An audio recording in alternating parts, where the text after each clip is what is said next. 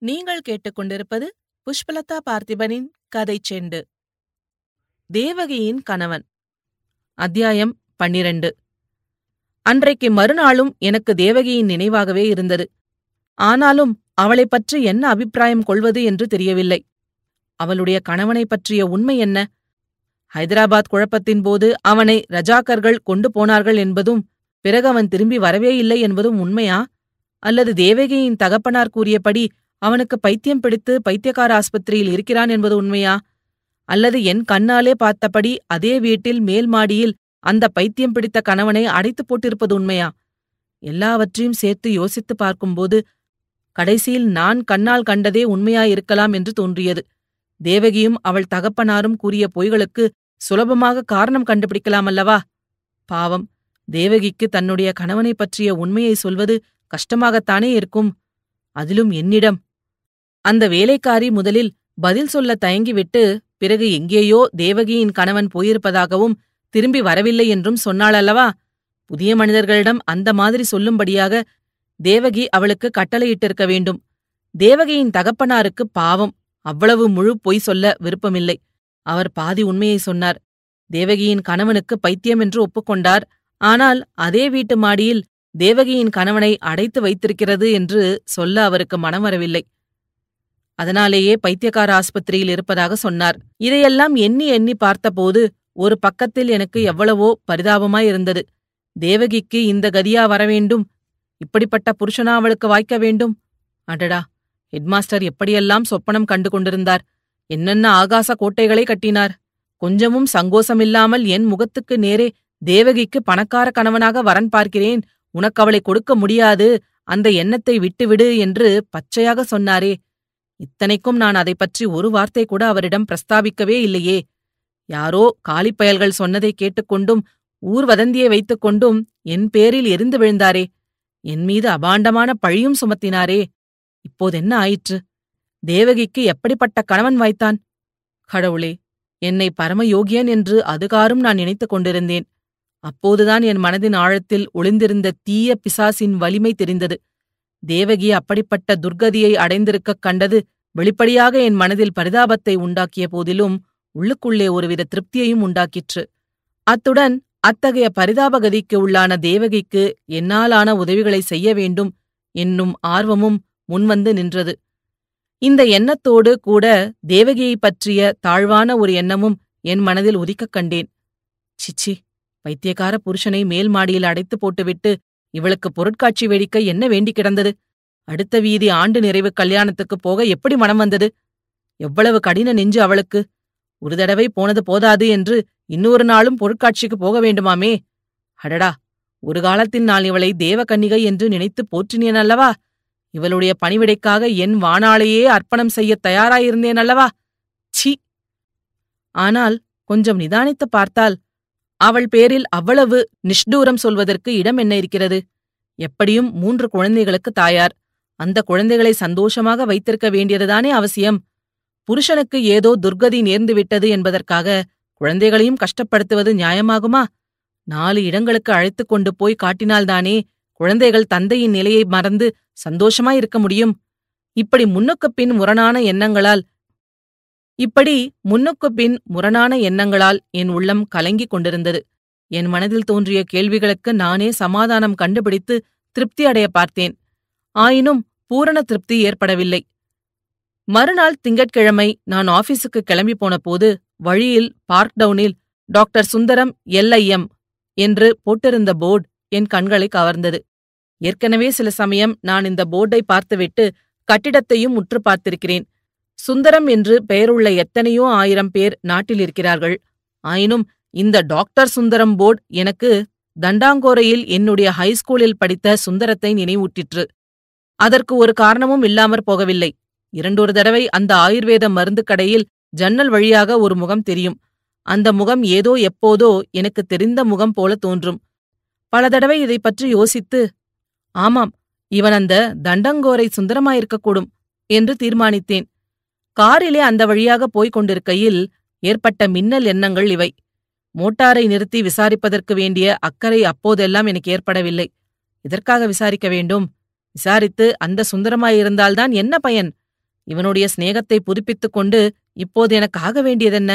ஒன்றும் இல்லை ஆனால் நான் இந்த திங்கட்கிழமையன்று அந்த வழியாக போனபோது காரை நிறுத்தி அவன் தண்டாங்கோரை சுந்தரம்தானா என்று விசாரிப்பதற்கு தடுக்க முடியாத ஆர்வம் கொண்டேன். காரை வாசலில் நிறுத்திவிட்டு உள்ளே போனேன். சுந்தரம் மாதிரிதான் இருந்தது. ஆனால் அவனுக்கு என்னை அடையாளம் தெரியவில்லை. அவனிடம் வைத்தியம் பார்த்துக் கொள்ள வந்தவர்கள் யாரும் அப்போது அங்கு இருக்கவில்லை. நான் அவன் மேஜைக்கெதிரே கிடந்த பெஞ்சியில் உட்கார்ந்ததும் உங்களுக்கு என்ன உடம்பு? எங்கே? கையை காட்டுங்கள்! என்று வைத்திய பரிசீலனை செய்ய தயாரானான். நான் கொஞ்சம் தயங்கினேன். சீக்கிரம் சொல்லுங்கள். எனக்கு இன்றைக்கு சீக்கிரம் டிஸ்பென்சரியை சாத்திக் கொண்டு போக வேண்டும் என்றான். நான் உடம்பு பார்த்துக் கொள்ள வரவில்லை. எனக்கு உடம்பு ஒன்றுமில்லை வேறொரு விஷயம் விசாரிப்பதற்காக வந்தேன். ஒருவேளை நீங்கள் என் பழைய சிநேகிதனாயிருக்கலாம் என நினைத்தேன். டாக்டர் நீங்கள் தண்டாங்கோரை ஹைஸ்கூலில் எப்போதாவது படித்ததுண்டா? என்று கேட்டேன். அவன் என்னை அதிசயத்துடன் உற்று பார்த்து ஆமாம் படித்திருக்கிறேன். நீங்கள் யார்? ஒருவேளை ஒருவேளை அடடே! நம்ம கிச்சாசாமி போலிருக்கிறதே! என்றான். ஆமாம் சுந்தரம் நான் அந்த கிருஷ்ணசாமிதான். பலே பலே நம்ம சோப்லாங்கி கிருஷ்ணசாமியா? மன்னித்துக்கொள் அப்போது நாம் பள்ளிக்கூடத்தில் படித்தபோது நீ யாரோடும் சண்டைக்கு வரமாட்டாயல்லவா யாராவது உன்னோடு சண்டைக்கு வந்தாலும் நீ பின்வாங்கி போய்விடுவாயல்லவா அதனால் உன்னை நாங்கள் சோப்லாங்கி கிச்சாசாமி என்று சொல்வோம். உன் காதிலும் விழுந்திருக்கலாம். ஆனால் அதை பற்றியெல்லாம் இப்போதென்ன கார்கீர் வைத்துக்கொண்டு ஜோராயிருக்கிறாய் போலிருக்கிறதே. என்ன செய்து கொண்டிருக்கிறாய்? நான் நடத்தும் தொழிலைப் பற்றி சுந்தரத்திடம் சொன்னேன். அவனும் தன்னை பற்றி சுருக்கமாக சொன்னான்.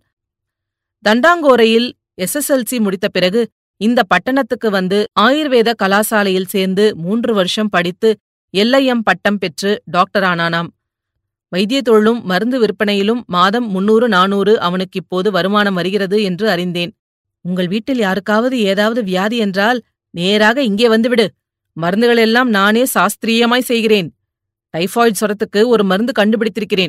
இங்கிலீஷ் வைத்தியத்தில் டைஃபாய்டு சொரத்துக்கு மருந்தே கிடையாது என்று தெரியுமல்லவா? உன் முகம் கூட அவ்வளவு நன்றாயில்லை. ஒரு மாதிரி வெளுத்துப் போயிருக்கிறது. ஆறு மாதம் நீ சேவனப்பிராச லேகியம் விடாமல் சாப்பிட்டால் குணம் தெரியும். அப்புறம் அதை விடவே மாட்டாய். இன்னொரு நாளைக்கு வா. மற்ற மருந்துகளைப் பற்றி விவரமாக சொல்லுகிறேன். இன்னைக்கு கொஞ்சம் எனக்கு அவசர வேலை இருக்கிறது. போகட்டுமா? என்று எழுந்தான். கொஞ்சம் உட்கார் சுந்தரம். இன்னொரு நாளைக்கு அவசியம் வந்து உன்னிடம் உள்ள மருந்துகளையெல்லாம் ரகத்துக்கு கொஞ்சமாக வாங்கிப் போகிறேன். ஒரு முக்கியமான விஷயம் உன்னை கேட்கலாம் என்று இன்றைக்கு வந்தேன். அதை மட்டும் சொல்லிவிட்டு போ. நான் படித்தபோது ஹெட்மாஸ்டர் பத்மநாப ஐயங்கார் என்று இருந்தாரே. அவரைப் பற்றியும் அவர் குமாரி தேவகியைப் பற்றியும் உனக்கு ஏதாவது தெரியுமா என்று கேட்க வந்தேன். தெரிந்தால் சொல்லு. சுந்தரம் என்னை ஒரு நிமிஷம் உற்று பார்த்துவிட்டு அவர்களைப் பற்றி என்ன கேட்கிறாய்? உனக்கென்ன தெரிய வேண்டும்? என்றான். அவர்கள் எங்கே இருக்கிறார்கள் என்று உனக்கு தெரியுமா? இந்த ஊரில்தான் எங்கேயோ இருக்கிறார்கள் என்று கேள்வி. நான் கூட இரண்டொரு தடவை பார்த்திருக்கிறேன். சிந்தாதிரிப்பேட்டையிலோ கோமலீஸ்வரன் பேட்டையிலோ இருக்கிறார்கள் போலிருக்கிறது. நீ எதற்காக கேட்கிறாய்? ஆமாம் அவர்கள் சிந்தாதிரிப்பேட்டையிலேதான் இருக்கிறார்கள். அவர்கள் இருக்கும் வீடு கூட எனக்கு தெரியும். நேற்று அவர்கள் வீட்டுக்கு போய் வந்தேன். அப்படியா? ரொம்ப சரி. நீதான் போய் வந்திருக்கிறாயே. என்ன என்ன கேட்கிறாய்? ஒண்ணுமில்லை. தேவகியின் புருஷனைப் பற்றி உனக்கு ஏதாவது தெரியுமா என்று கேட்டேன். தேவகியின் புருஷனைப் பற்றி உனக்கென்ன இவ்வளவு கவலை? இல்லையப்பா அவள் புருஷனைப் பற்றி பலவிதமாக கேள்விப்பட்டேன். ஒருவேளை உண்மை உனக்கு தெரிந்திருக்கலாமோ என்று எண்ணிக் கேட்டேன். வேறொன்றும் இல்லை பலவிதமாக அப்படி என்ன கேள்விப்பட்டாய்? நேற்று காலை தேவகியின் வீட்டில் நடந்ததையெல்லாம் சுந்தரத்திடம் சொன்னேன். தேவகி சொன்னதும் அவள் தகப்பனார் சொன்னதும் நான் பார்த்ததும் ஒன்றுக்கொன்று முரணாயிருந்ததையும் சொன்னேன். அவ்வளவும் பொய். உன்னை நன்றாய் ஏமாற்றி விட்டிருக்கிறார்கள் என்றான் சுந்தரம். அவ்வளவும் பொய்யா? பின் எதுதான் உண்மை? உனக்கு தெரியுமா? என்றேன். அவள் புருஷன் எப்போதோ கயாவாகிவிட்டான். உனக்கு விதவா விவாகம் செய்து கொள்வதில் அபிப்பிராயம் இருந்தால். சிச்சி இது என்ன சுந்தரம்? அபஸ்மாரமாய் பேசுகிறாயே. எனக்கு பெண்டாட்டி பிள்ளைக்குட்டி எல்லாம் இருக்கிறார்கள். ரொம்ப சரி அப்படியென்றால் பேச்சை விட்டுவிடு. என்னை ஏமாற்றி விட்டார்கள் என்று சொன்னாயே. அது என்ன என்று மட்டும் சொல்லிவிடு. பாவம் அவர்களை பார்த்தால் எனக்கு பரிதாபமாய் இருந்தது. பரிதாபமா? அந்த நீலி நன்றாகத்தான் உன்னை மயக்கி விட்டிருக்கிறாள். என்னை கேட்டால் அவள் வசிக்கும் வீட்டுப் பக்கமே போகாதே என்பேன். தேவகியின் கணவனை ரசாக்கர்கள் கொண்டு போகவும் இல்லை அவனுக்கு பைத்தியம் பிடிக்கவும் இல்லை. ஆசாமி தூக்கு போட்டுக்கொண்டு செத்து போய்விட்டான். ஐயோ எப்போது? எதற்காக? எப்போது என்று எனக்கு தெரியாது. சில வருஷம் ஆயிற்று என்று கேள்வி. எதற்காக தற்கொலை செய்து கொண்டான் என்றா கேட்கிறாய்? எல்லாம் அந்த பரதேவதை தேவகியின் தொல்லையை பொறுக்க முடியாமல்தான். கிச்சாமி நீ கூட அந்த நாளில் தேவகியை கல்யாணம் செய்து கொள்ளலாம் என்று எண்ணம் வைத்திருந்தாயல்லவா கிடையவே கிடையாது. அந்த பொய்க்கதையை கட்டிவிட்டவர்கள் நீயும் வைத்தியும்தான் அப்படியே இருக்கட்டும். நீ தேவகியை கல்யாணம் செய்து கொள்ளாதது உன் அதிர்ஷ்டந்தான். அதனாலேதான் நீ இன்றைக்கு பிழைத்திருக்கிறாய். இல்லாவிட்டால் அவள் புருஷம் செய்தது போல் நீயல்லவா தற்கொலை செய்து கொண்டிருப்பாய்? போகட்டும் நான் புறப்படட்டுமா? என்று கேட்டுக்கொண்டே சுந்தரம் எழுந்து நடந்து ரேழியில் நிறுத்தியிருந்த சைக்கிள் வண்டியை சரிபார்க்க ஆரம்பித்தான். நானும் காரில் ஏறிக்கொண்டு புறப்பட்டேன். சுந்தரம் கூறியது இன்னும் என் மூளையை குழப்பிவிட்டது என்று சொல்ல வேண்டியதில்லையல்லவா அவன் சொன்னதே ஒருவேளை உண்மையாயிருக்குமோ என்று சிந்திக்க ஆரம்பித்தேன். எது எப்படியாயிருந்தாலும் தேவகியிடம் ஒத்துக்கொண்டபடி இன்று சாயங்காலம் அவள் வீட்டுக்குப் போய் அவளையும் குழந்தைகளையும் பொருட்காட்சிக்கு அழைத்துப் போக வேண்டியது. பிறகு எப்படி உசிதமென்று தோன்றுகிறதோ அப்படி நடந்து கொண்டால் போகிறது. இவ்விதம் எண்ணமிட்டுக் கொண்டே வீடு சென்றேன். ஆனால் விவரமாகாத ஏதோ ஒரு விஷயம் என் மனதை உறுத்திக் கொண்டிருந்தது. அது என்னவென்று ஆன மட்டும் ஞாபகப்படுத்திக் கொண்டு பார்த்தேன். ஆனாலும் அது ஞாபகத்துக்கு வரவில்லை. தொண்டையில் இருக்கிறது வாயில் வரமாட்டேன் என்கிறது. என்று சில சமயம் சொல்லுகிறோமல்லவா? அந்த மாதிரி என் உள்ளத்தில் தெளிவில்லாத ஒரு விஷயம் ஞாபகத்துக்கு வருவது போல் தோன்றி ஆனால் ஞாபகத்துக்கு வராமல் தொல்லைப்படுத்தியது. இதுபோல பல சுவாரஸ்யமான கதைகளைக் கேட்க கதை செண்டு சேனலை மறக்காம லைக் பண்ணுங்க கமெண்ட் பண்ணுங்க ஷேர் பண்ணுங்க சப்ஸ்கிரைப் பண்ணுங்க. நன்றி.